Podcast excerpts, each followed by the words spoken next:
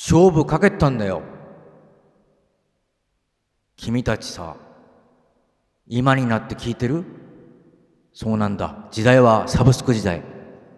これ、聞けるんだよ。買わなくても聞けるんだよ。みんな聞いてよ。セカンドアルバムから送り出した最高の極上ポップ。極上ポップでございますね。まああの、それはさておき、語っておりますので、ご期待ください。第36回、始めたいと思います。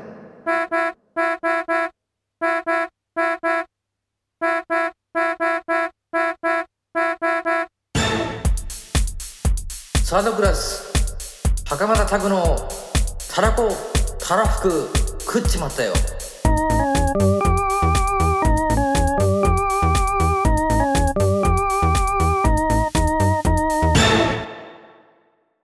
サードクラス、袴田拓です。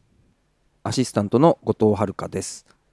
サードクラス袴田拓のたらこたらふく食っちまったよ。今回もお届けいたします。それでは今回はこちらのコーナーです。袴田全曲解説。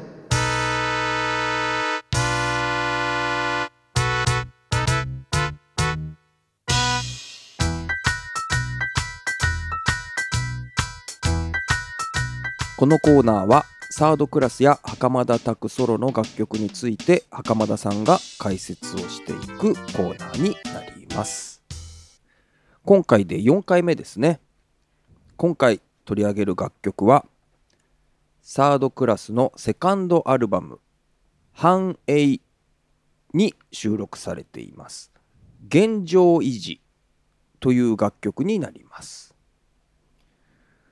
これはですね、あの正直言いますと、まあ、あの、前にも言ったように、ファーストアルバムは、間に合うけで終わりました。うん、それで、まあ、あの、もう、UK プロジェクトさんがね、発売元のねえーレーベルの。レーベルの、うんもう出してくれないだろうと。もう、やっぱりね、厳しい世界ですからね、うん、売れなければ、まあ、次のアルバムないんですよ。はいはい。普通は。うん、1枚目売れなかったら、やっぱり2枚目出すの、やっぱり、ね、まあ、難しいわけですね。はい。でですね、もうね、これはね、もうね、もう取っちゃおうってことでですね、もう取り始めたんですよ。ああいついつこういう風にリリースするっていう話をまとめるよりも先に、ええ。えそれでもう取っちゃって、えもう、うんもうそれでリリースしようと。どっかから。ああ、うん。取っちゃったと聞かせて、ああまあどこからリリースするかはさておきとりあえず撮ってしまうと。ええそれぐらいまあ行き詰まってましたからね、うんうん。やっぱりファーストってまああの雑誌とかもいっぱい取り上げられたんですけどやっぱりセカンドになるともうやっぱりもう一回失敗するとですね、うん。やっぱ、りバンドっていうのはやっぱり相当厳しいあのことを浴びますから。うん。やっぱりこうアルバム出すのもかなり厳しくなってきますうんうん YouTube に上げて挽回するとかそういうことできないですからねうん、やっぱりその、まあ、よっぽどいいライブやるとかしかないんですよ。挽回するのは。で、まあ、撮り始めて、その頃だから頑張って A ダット購入しましてね。あああの、ビデオテープで撮る、うんうんうんあの機材ですね。録音機材。A ダットにしまして、まあだから自主制作でっていうことですよね。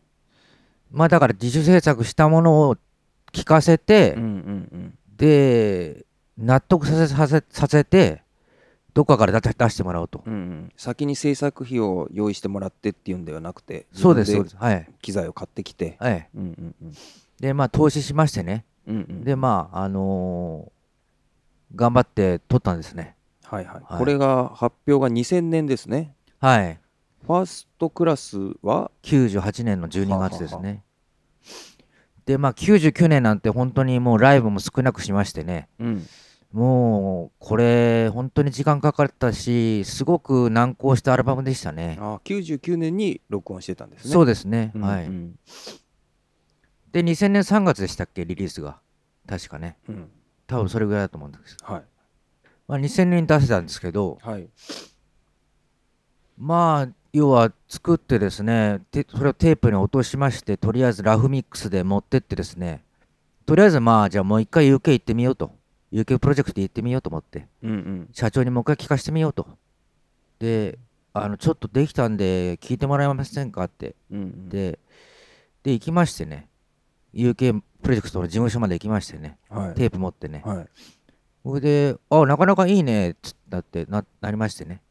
だけど、君たちファーストで失敗しちゃったから、まあちょっとセカンド厳しいかもなって言ったけど、まあそこは押しましてね。うんうんで、まあじゃあ出そうかってことになりまして。はいはいそれで、やっぱりその、ファーストで失敗した分ですね、何を頑張らなきゃいけないのか自分はと思いましてね。うんうんうんで、やっぱりこの、サウンド面ももちろんですけども、あの歌詞ですね。ああもう歌詞をやっぱりこう真面目にこうしっかり作んなきゃと思って努力したんですよ。はあはあはで僕なんかこの読書家とかじゃないですからね。うん。あのなかなかこう歌詞がバンバン浮かぶタ浮かぶタイプじゃないし。うん。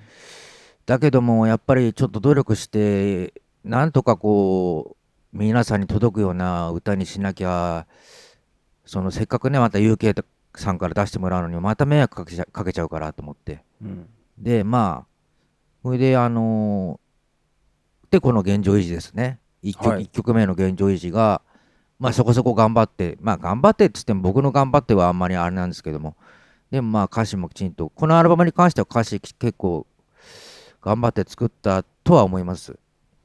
ああ前作までの歌詞とはちょっと意識的に変わっているっていう。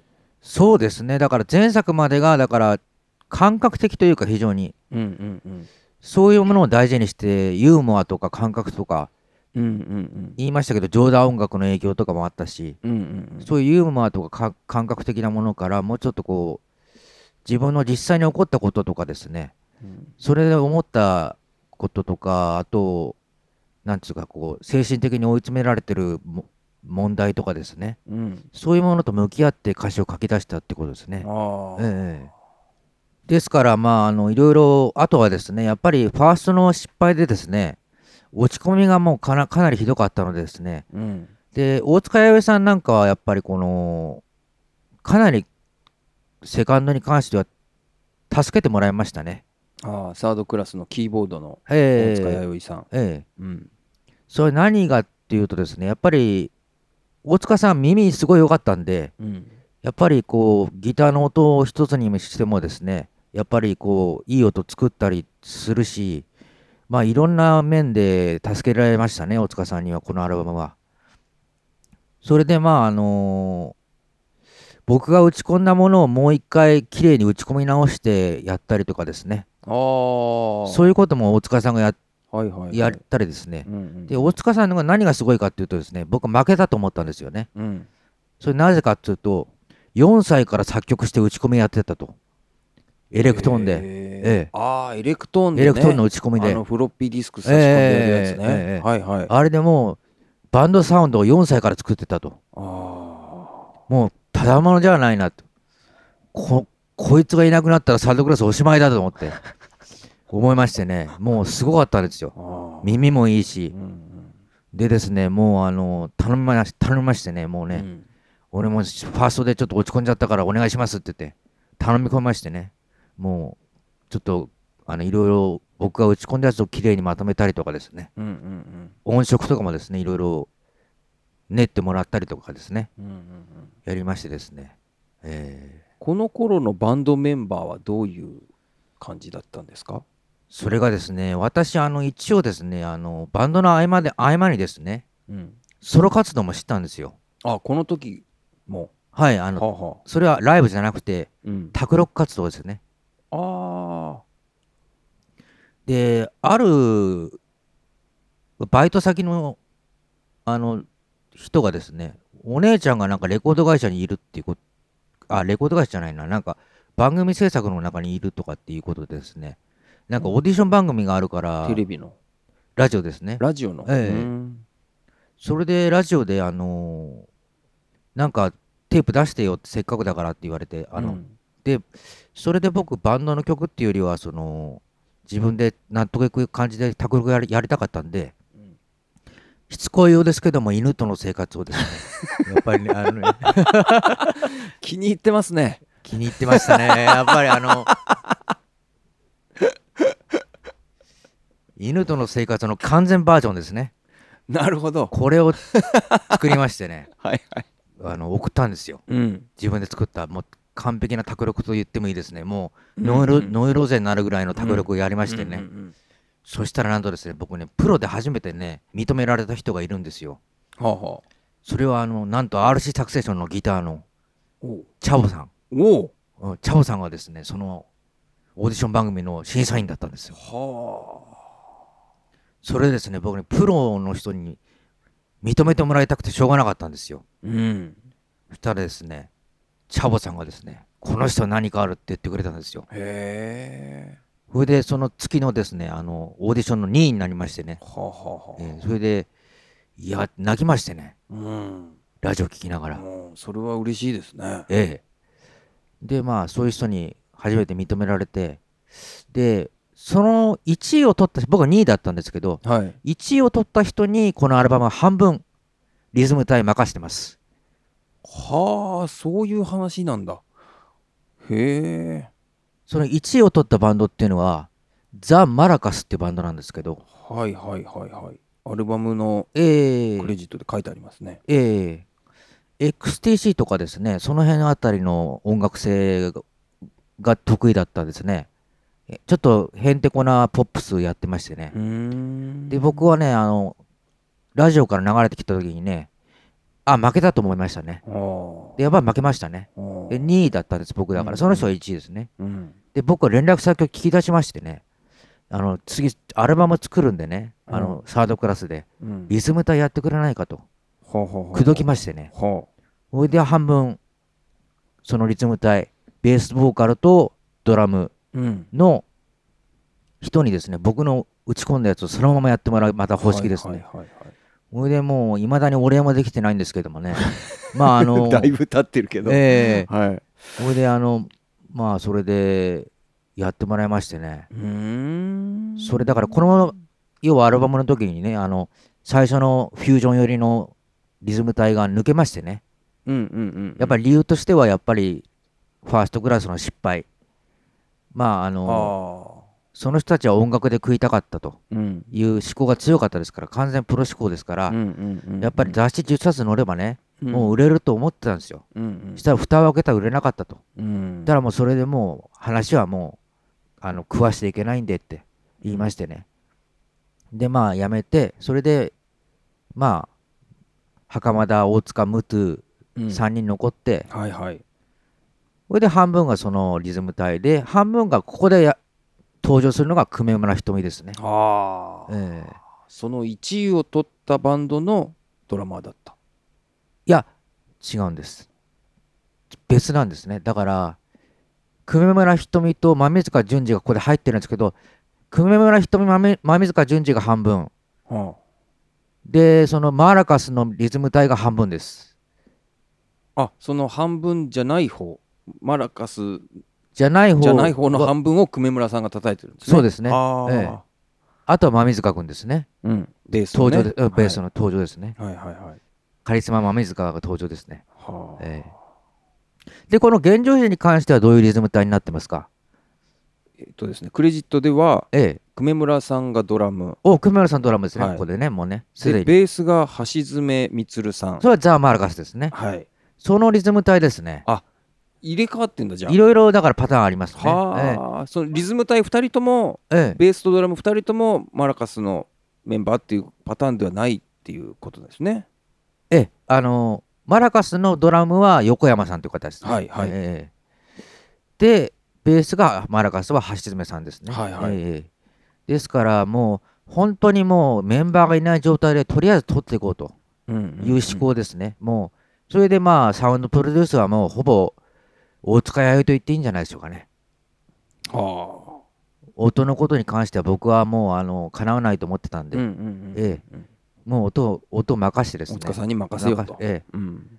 でミックスなんかも2人でもうああだこうだ言いながらやその頃自動ミックスの走りで野方のスタジオでミックスしたのかな、うーん。O2R っていう機材がヤマハから出てはい。自動ミックスの一番最初の機械が導入されてるスタジオで割と激安であの録音できたんで。自動ミックス？はい自動ミックスですへねえ今でこそ当たり前じゃないですか。まあいややっと最近ちょっと AI で。あ自動ミックスっていうのはそういうことじゃないですよ。じゃなくて？あのだから要は音を全部バランスとかをうん。今までだからアナログタグだから手動でやったじゃないですか。はミックスダウンを。いはいじゃなくて全部記憶できるんですよミックスとかで。あのだからここで上げるとかここで下げるとかここでああああそれを記憶できる最初の機械です。ああオートメーションね。オートメーション。ああ、うんうんうん。ああ、うん。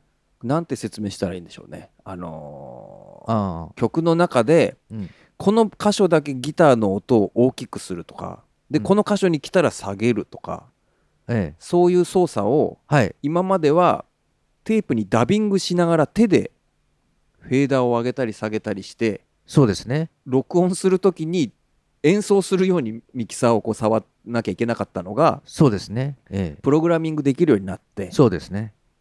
ここで上げてここで下げるっていうのをもうあらかじめ設定できるようになったっていうことですね。ええそうですね。あはいはいあーなるほど。うん。それの走りですね。オーはあ O2R ってね。だから A ダットをですねそのスタジオに持ち込みましてね。うん。それでその O2R につなげましてねでミックスですね。結局なんだかんだ言って1年弱かかったのかなこのアルバムは、う。うんん、ちょっとずつ撮ってってね。でまあ現状時に戻りますと、はい。まあ、これがですねなんとですねちょっと話題になりましてね。お。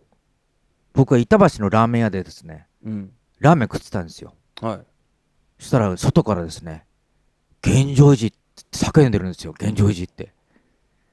わかります？意味。外から。外から。だからカウンターで座ってラーメン食ってたんですよ、はじゃあ外で現状維持って言うんですよ誰かが知らない知らない人がい。知らない人が。ええはい。この曲を歌ってたってこと？歌ってたんですはあ。で僕勘違いしちゃいましてねうん。やっと売れたかと思いましてねうん。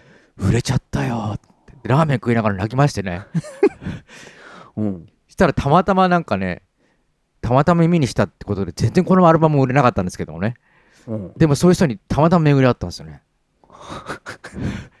それは、そそれっきりですか？その人そはれっきりですよ。全然知らない人。知らない人で、えうん。え、そういう事件があったりとかですね。うん。あとですねあの大きいイベントなんかも呼ばれましてね現状維持が好きだっつってですね呼ばれましてね。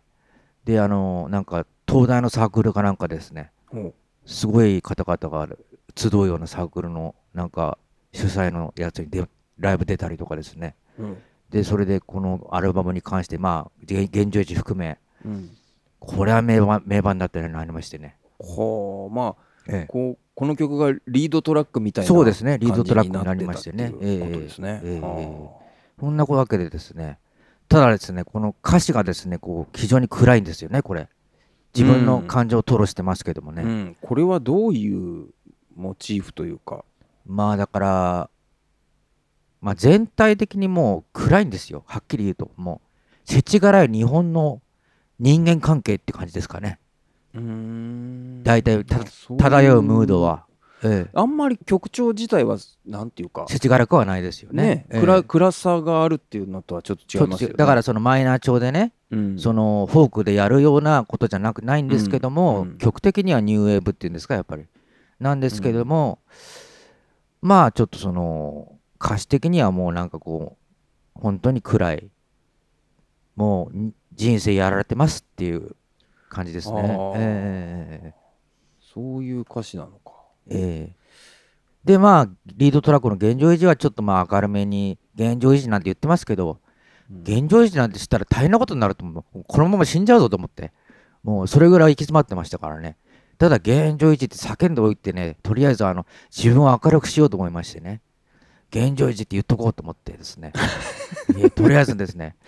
だからに、ああそこでこうほら現状維持じゃダメだみたいなことよく言われるじゃないですか精神論みたいなのうが。上を目指さないとうん現状維持さえできないんだみたいな論調ってあるじゃないですかありますね。だからこうあんまり現状維持ってわざわざ言わない言葉だと思うんですけど言わないですねそれをあえて言っているというそうですねのがこの曲のこう面白みっていうかそうですね。かなと思ったんですけど、ええ面白みですね。面白みっていうかまあ現状維持やっぱその辺も遊び心遊び心みたいなのありますうね、ん、まあこのね現状維持っていう言葉、まあ、歌詞としてもこのタイトルとしてもええ。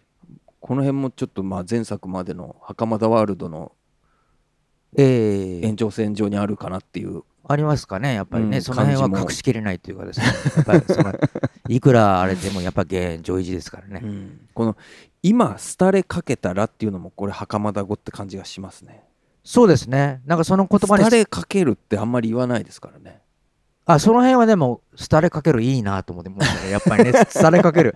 廃れかけた人ってなんかなんかかっこいいじゃないですか。廃れかけ。るかっこいい。なんかかっこいいなんか廃れかける感じまあまあまあまあかまあ。かっこいいじゃないですか。はいはい。まあこう枯れた味わいみたいなこと？かそうそう枯れた味わいみたいな。廃れかけるっていう。廃れかけたら 廃れかけるってねあんまり、うん。うん廃れるじゃないんですよ。廃れかけるんですね。だからまだ廃れてないぞって。うん。うん。うん。まだ行く俺まだ行くんだと。うん。廃れかけるかけだと。うん。廃れたじゃないですね。うんうんですね。で、この、まあ歌詞の面面ではそんな感じで、ちょっと現状維持なんて言ったり、でもね、これでね、現状維持でいいんだってみんなね、言ってくれたんですよ。うん。上を目指さなきゃいけないと思ってたけど、うんうんうんうんなんか会社に行ってね、うん。なんか嫌なことがあって、うん。そしたら、まあ、現状維持って言葉に救われたっていう、うんそうですよね。そういうメッセージにもなってますよね、えー。まあ袴田さんが意図したかどうかは分かんないけど、えー。あんまりこうね現状維持っていうことを声高に言わないから。声高に言う人いるんですよ。僕知ってるんですね。ああ。ニートビーツのパンさん。ニートビーツのパンさんの MC なんていうのはですね、うん。君たちどうなのって言って、うん。関西弁でですね、うん。いや僕にあの一応関西弁できないでちょっとモノマネできないんですけど、はいは君たちのどうなのって言って。で MC でですね。いはい。とりあえずみんな行こう現状維持で行きましょうって言うんですよ。パンさんがみあのニートビーツのあのスペインで有名なあ日本でも有名のミスターパンさんが ニートビーツの現状維持で行きましょうって言うんですよ、はい。はい。はい。笑いながら、はい。はい。はい。そのニュアンスですね。あああああええええ。あだからあパンさん分かってるなと思いましたよ。あなんか、あ、そういうこと、そういうことみたいな。うん。いや、この曲聴いてないですよ、パンさんは。うん。うんそうそう、そういうこ、そういう感じ、そういう感じ。それはこの曲を作った後のエピソードですよねそうですねあ。ええあつながったっていうかそうそうそうそう。思ったってことですねそうそうそう。あだから、そういうニュアンスあるんだよなっていう感じですよね。うんうんうんうんうんうんはいはいはいはいはいで、だから結構ね、話題になったっちゃ話題になったんですよね。そっかだからこういうニュアンスは確かにうん。これまでの作品にはなかったニュアンスかもしれないですねそうですね。うんうんうんうんやっぱりちょっと、歌詞の面でね。ええうんうんうん。なるほど。まあでも曲なんかはですね、これ実はね、あの、KN の間じゃなくてですね、CAN の間ですね。はいドイツのね。ドイツのね。これ僕先日こっそりええ。袴田さんから聞きましたけどええ。実は元ネタがあるんだと。元ネタありますね、やっぱり。これはその元ネタがあるっていうのは言っていいんですか？まあ結構言ってんですけど、誰もピンとこないんですよ、ね。あそうなんだ。ええだから、うん、あの、え、パクってないじゃんみたいな。そうですか？俺聞くとえうわって その曲の出だし？えええあれってなりますけどね、なりました？うん、あれこれそのまんまっていう 出だしね。一番最初の。あ、だから、あれはだから E の、あれですよね。だから E あのの太鼓がトンって入ってトンって入って、そそこはもう丸パクリですよね。そうそうそうそうトン、でーでーでーでーっていうのは、だから、だから、でーでーって E で入ってて、E のコードの押さえ方がですね、あのオルタネティブな押さ押さえ方なんですよね。これまだまだ何の曲かちょっと言ってなかったですけどえドイツのカンっていうバンドのえ、ええーっとファーストアルバムですねえ、ええ。カンのファーストアルバム「モンスタームービー」の曲ですね。ドイツのカンなんていうのは、だから結局は、カンの流れでソニックユースですよね。やっぱり。あのカンの流れですからね。どああそうなんですか。ソニックユースがやっぱりカンかなり影響を受けてますから。うん。カンからソニックユースですよね。大体流れとしては。袴田さんはソニックユースを経由して缶を知ったって感じなんですか？うーんだったような気もするしその頃評論家さんが東京で出て出てきてから袴田さんが東京に？出てきたジャニスかなんかで借りたのかな？カンとかノイとかその辺のドイツのやつうん。借りてきてあこれ面白いじゃん。ドンじゃあじゃあじゃあじゃあつって、うん。そこはもうでもそこからは違いますよ。はいはい。そこはだからイントロ印象的だったんでイントロいいなと思って、うんうん。うん。袴田さんの曲でこういうワンコードっていうんですか？ワンコードじゃないですよこれ。あの部分的にっていうか。ワンコード。なんと1ブロックワンコードみたいな。降りてってますからね。ふ普通にワンコードだけど。あベオンベースオンベースっていうああかオンコードってオンコことかードうん。あてててててててててててててててって降りて降りてますからね。ワンコードではないあですね、ベースはずっと一緒ですよ、ね、ベースはずっと一緒、ううん。んオンコードですよね。で、まあ、そのオンコードなんですけども、まあ、結局ですね、この頃気づき出したのはですね、ワンコードでどれだけ盛り上がれるかということですね。うんその今、降りてくるって言いましたけど、うんじ実際かっこいい音楽っていうのはですね、コードが多ければいいってものでもないんですよ。うんうんやっぱりこうワンコードでね、どこまでいけるかっていうのもね、やっぱりね、作曲の見せどころでもありますね。ああなんかちょこちょこありますよね袴田さんの曲でワンコードものみたいの。そう、ワンコードものね、は、実はね、実力がないとできません。はっきり言いますけど、なぜかっていうと、それは自在にメロディーを操れないとダメ。はいはいはいはい。ワンコード。まあそうですよね、うんそう。ワンワンコードであるってことは、メロディーを自在に動かさなきゃいけないんですね。使える音が限られた中でそうですね。こう展開していかなきゃそいうけないやっぱそういう作曲方法は、やっぱり、その、ね、やっぱり、ルーディルーリードとかの世界ですよね。うんうんまあうまかったですよね、ワンコードのうんノイズ系のワンコードとかですね。あああいうワンコードものとかね、こう、そのやつは結構ね、難しいんですよ、実は。コツがいるっていうかですね。いくつになってもとか？そうですね、あの、ね。あの伝説に入ってるいくつになってもでうんうんワンコードものですね。うんうんうん。ええ。あと面白いこととか？あれもワンコードものでしたっけ？そうですね。うんうんううんん。あの、ふるさとに入ってるね。はいええで、ワンコードものも好きだけど、でもこれはね、でも一応オンオンコードになってるから、うんうんあれなんですけど、うんしかもサビは GCG かな ?GCG だから。うん現状維持だからね。だからそのコード数が多くて、なんか難しいコード使ってればいいってもんじゃないんですよ。やっぱりそのワンコードで持っていける人はやっぱすそれ僕は憧れがありましたから。うんうん、まあそのニュアンスもちょっとあるとねそうですね。うんええあからさまなコード進行というのとちょっと違うっていうそうですね。でもまあ、そういう音楽もちょっと、やっぱ90年代はちょっと90年代初頭からオルタネイティブブームうんありましたから、いろんなタイプの曲聴きまして、うんうんそれでまあ参考にさせてもらったっていう言い方にしましょうか。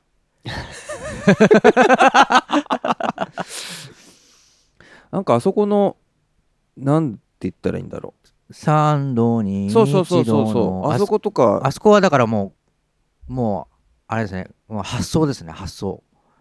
発想？降り降りてくるんですね、もう。あそこいきなりあそこに行くのはありえないですね。うん、ああそこで、あの、ナインス系に行くんですよね。なあの、C ナイン、C、ナインス系で降りてくんですね。あの、発想って？発想っていうのは、だから、発明とかの発想です。発想。あそういう発想をしたってこと？うん、そうそう。あ 音楽の専門用語ではないんですね。ええ、あうんうん発想、そうそう、うん。発想。そういう手法に名前がついてるのかと思った、ええうん。発想はその降りてきたんですよそこで。あこここに行こうっていう。ええ。あそこでねちょっとね嬉しくなっちゃいましてね、ーうん。ええ。だけどそこに注目した人は誰もいませんでしたね。やっぱり。あいやあそこのギターがかっこいいなと思って。じゃあじゃあっていうとこちょっとキングクリムゾンっぽい感じ、あーキングクリムゾンもファーストは聞きましたね、ええ。あれのレッドっていうもっとちょっと後の。あそれは聞いてない僕。うん。あれのギターになんか似てるなと思って。これ実はねギターの音ねラインなんですよ。ええすごいでしょ？そうなんですか？はへえ。いすごいでしょ？大塚弥生って人は。へえ。あの昔あったんですよあのなんていう機械だったかなあのエフェクターがあったんですよ。ああれでしょ。ええ。LINE6 の前。の前？の前。へラええー、LINE6 の前の、えー今でも使ってる人いるなそれ好きで。ああれだ。黒いやつ。黒いやつサンズアンプ。つサンズアンプ。ああなるほど。サンズアンプですね。サンズアンプクラシックですね。ええ。はいはいはい。サンズアンプでもういい音作りますからねもう、あー。えーなるほどなるほど。サンズアンプだったら確かにいい音しそうですね。えーはいはい。でもうお気に入りの音出ましてね、うんうん。で飛び上がりましてね。もういいななんつって。はあ、えそっか。えそうか。2000年ぐらいだとなるほど。そういうこともできるんですね。そうですね。はあ。サンズアンプではああだからほとんどドラムとまあまあファーストとのやり方は一緒ですね。うん。ドラムとあそれよりもっとあれか。ドラムだけもうサイズ決めてドラムだけスタジオ取ってうん。あとは全部板橋の家で全部とあ全部とあはいはいはい。アンプも何も使わないで。それで LINE なんですね。え全部 LINE で、うん。LINE 録音っていうのは要するにエレキギターのまあ普通な順当なレコーディング手法としてはえエレキギターをアンプでえスピーカーから音を出してそれをマイクで拾うっていうのがまあええ。一般的な録音方法なんだけれどもええ。そのレコーダーにえエレキギターをアンプに挿さずにエレキギターから直接レコーダーにつないでしまって要はこう外に音が出てない状態でそうなんですね。チャラチャラチャラチャラしてるんですよね。録音した、ええチャラチャラしてるっていうのは、うんその生音だけが、生音だけ、ねうん、聞こえるっていう、うん、そうそう、で当時それでもこうまるでアンプから出してマイクで拾ったかのような音そういう音をモデリングした機材が出始めたんですよね。そうですね LINE なのにアンプで鳴らしてマイクで撮ったような音にできるっていう機材が出ま出ましたね出始めた頃ですよね。えはいはい。でサンズアンプなんてですねもうね、うんキーボードに通すはですね、うんもうギターに通すはですねう、ん。ボーカルにも通すはですねもう何でも通しまくりですね、はいはいはい、最初のサンズアンプクラシックはねベーシストでもね使ってる人え結構いましたからね、今2023年でも使ってる人いますよ多分、クラシックね、ええはいはいはい。あれはそれぐらい名機でしたからね、うんうんうん。でなんかねそのいい音作りましてねサンズアンプは結構一時代を築いたというか、気づきましたね。僕も高校生の頃ね高かったけどえどうもいろいろ雑誌を見てると自分の出したい音はこれをつなぐと出そうだっていう思ってええ。えすごい高かったな当時の、まあ、ベース僕はベース弾いてましたから。2万5千円ぐらいだかな。いやいやもっとしましたあよ本当？3万9千円ぐらいしたんじゃないかな。そっかそっか、高校生の時にね、うんうん。頑張 頑張って買ってうん。もう非常にこう好みの音が出て満足したっていう、う 思い出がありますね。ん、うん。まあその後もずっと使いましたけどね。ただですねこれはね非常にねだからこのまあほぼプロデュースは大塚弥生さんと言っていいんですけどもね。はい。大塚弥生さんはですねあの空気感を大事にした録音というよりはもうちょっとこうなんか部屋なり的な録音の方が好きっぽいんですよね。ん？ど空気感を大事にした録音と部屋なりそれはなんか部屋なりっていうかなんていうのかな。空気感を大事にする録音っていうのはやっぱりちょっと大きいところで撮ってですね。そのアンプで爆音でな鳴らしたやつをちょっとギターで撮ってマイクから撮るみたいな世界うん。じゃなくて、うん。まあ低予算レコーディングっていうのもありますけどもあのー全部だからとにかくさっき言ったようにそういうのはなしですね。なんうんなんでも全部もう、うん歌以外は全部もう直ですね。はいはいだけどそまあ、だから部屋部屋なりさえないっていうかないないですねよはいはいでもそれからね僕はねやっぱりねでもねアンプ取りの方にの方向に行ったんですね。このアルバムはまあ違いますけどね。うんうん。それでまあだから打ち込みの曲も結構入ってますね。アルバムアルバムで言えばね結構入ってます、ね。繁栄はねはいはね。うんうん。それでライブ再現不可能な曲が多いと。ああなるほどええ。それで割と最近のライブではこのアルバムから演奏されているのは現状維持はねええ時々やってますけどねえやっぱ打ち込みが多いっていうのはえええ正式メンバーにドラマーがいないっていうことも大きかったそうですね。かねはいはいはいはい。もう曲なんて知らないでいきなりスタジオに来てもらってですねうん、サイズだけ教えて叩いてもらうって感じですねあーなるほど。こうバンドでええ。リハーサルを重ねてええ。グルーブをこう積み上げていってみたいな作り方じゃないんですね。何もうちょっとなんかこうん、うもう、うん、ただ本当にサイズだけ用意してうん、うん、久米村さんドラムうまいのは知ってるからうんうん。クリックに合わせてうんうんうん。ただ叩いてもらって。あーなんかそういう感じ久米村さんはこう合いそうですよね。なんか、うまかったですよ。クリックできちんとグループ出してましたからね。それでまああのさっきまああのちょっとですねあのラジオかなんかにもこのアルバム「現状維持」とか流れるようになりましてですね。うん。まあその正直雑誌は4冊ぐらいだったかな載ったのは。だけどまあラジオとか流してもらって深川亮さんのラジオとかで気に入ってもらいましてね、はいはいはいはい。それであの現状維持でなんか網走から来たらしいと。いうことですね。そんな話まで、ええええ。北海道から来たややつがなんか現状維持って言ってるみたいな話で。それだけでもうなんかちょっとなんかあるなって感じしますよね。それで、ね、かなり応援されましてね。この人売れるかもしんないからっつって全然売れてないんですけど。それはええ。深川さんがこの曲を見つけてくれて番組で流してあのですねその頃まだインディーブームがありましたから、うん。その定期的にインディーズのねあの紹介コーナーがあったんですよね。それで UK プロジェクト、まあ、一応すごい大きい会社なんで、うんうんうん。でまああの UK プロジェクトから何かこう多分あの新風、新譜を送,、ったんでしょうね、うんうんうん、で深川さんが気に入ってくれて流してくれたっていう感じですけどね、あはあはそれを聞いてたですねこ構成作家さんでしたっけ？放送作家。あはい。のあの山里さんの今ラジオやってる、はいはいはいはい、えー TBS ラジオでしたっけ？TBS ラジオ。ええ。山里亮太のえ不毛な議論ええ。かな？えうん。やってるセパ拓郎さんででしたっけ？はい。でなんとこのラジオを聞いてたってその深川さんのね。深川さんのラジオ。はいはいはい。それでなんとですね2022年ぐらいだったかな？21年ぐらいだったか忘れたけどあのツイッターでつながりましてね。なんかあれでしたよね。そのラジオで流れているのをええき当時まあまだ若かったえセパタクロさんが聞いてええ。その現状維持っていうそのサビのワードが強烈に残っていてええ。だけど誰の何ていう曲なのかはずっと分からなくってええ。いたんだけどもええ。なんかたまたまサブスクで検索してみたらあったっていうね。あったっていう。それでサードクラスの現状維持っていう曲だっていうのが分かってうんうんうんうんっていうことをなんか書いてましたよね。そうでしたね、ええ。えだからありがたいことにまあいろいろあありましたけどね。でも逆に言うとですねあんまりやっぱファースト振るわなかったもんですからうん。別の意味でもちょっとこう強烈な歌詞でもあったのであのレコーダーに置いてくれないようなこともありましたね。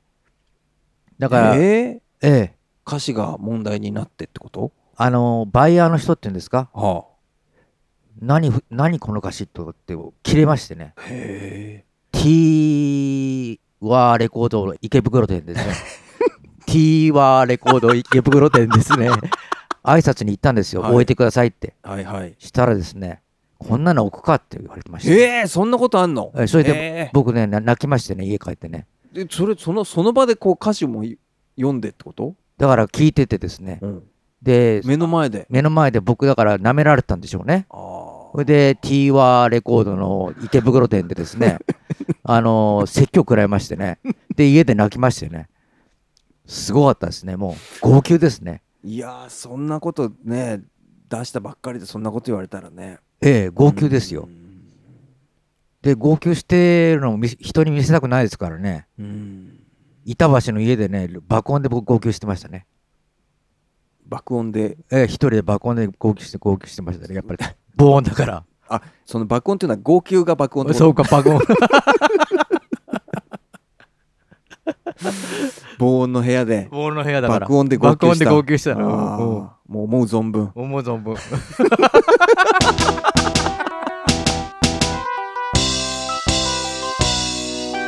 サードクラス袴田拓のたらこたらふく食っちまったよ。サードクラス袴田拓のたらこたらふく食っちまったよ。今回もお付き合いいただきましてありがとうございました。番組では随時メールを募集しております。番組の感想や要望袴田拓への質問など何でもお寄せください。宛先のメールアドレスは袴田.たらこ gmail.com です。ポッドキャストの各プラットフォームの詳細欄などにも記載がありますのでそちらのリンクからでもメールを送っていただけるかと思います。皆様からのお便りをお待ちしております。それでは次回もよろしくお願いいたします。お相手は袴田拓人、後藤遥でした。ありがとうございました。ありがとうございました。サードクラス、袴田拓のたらこ、たらふく、食っちまったよ。はっ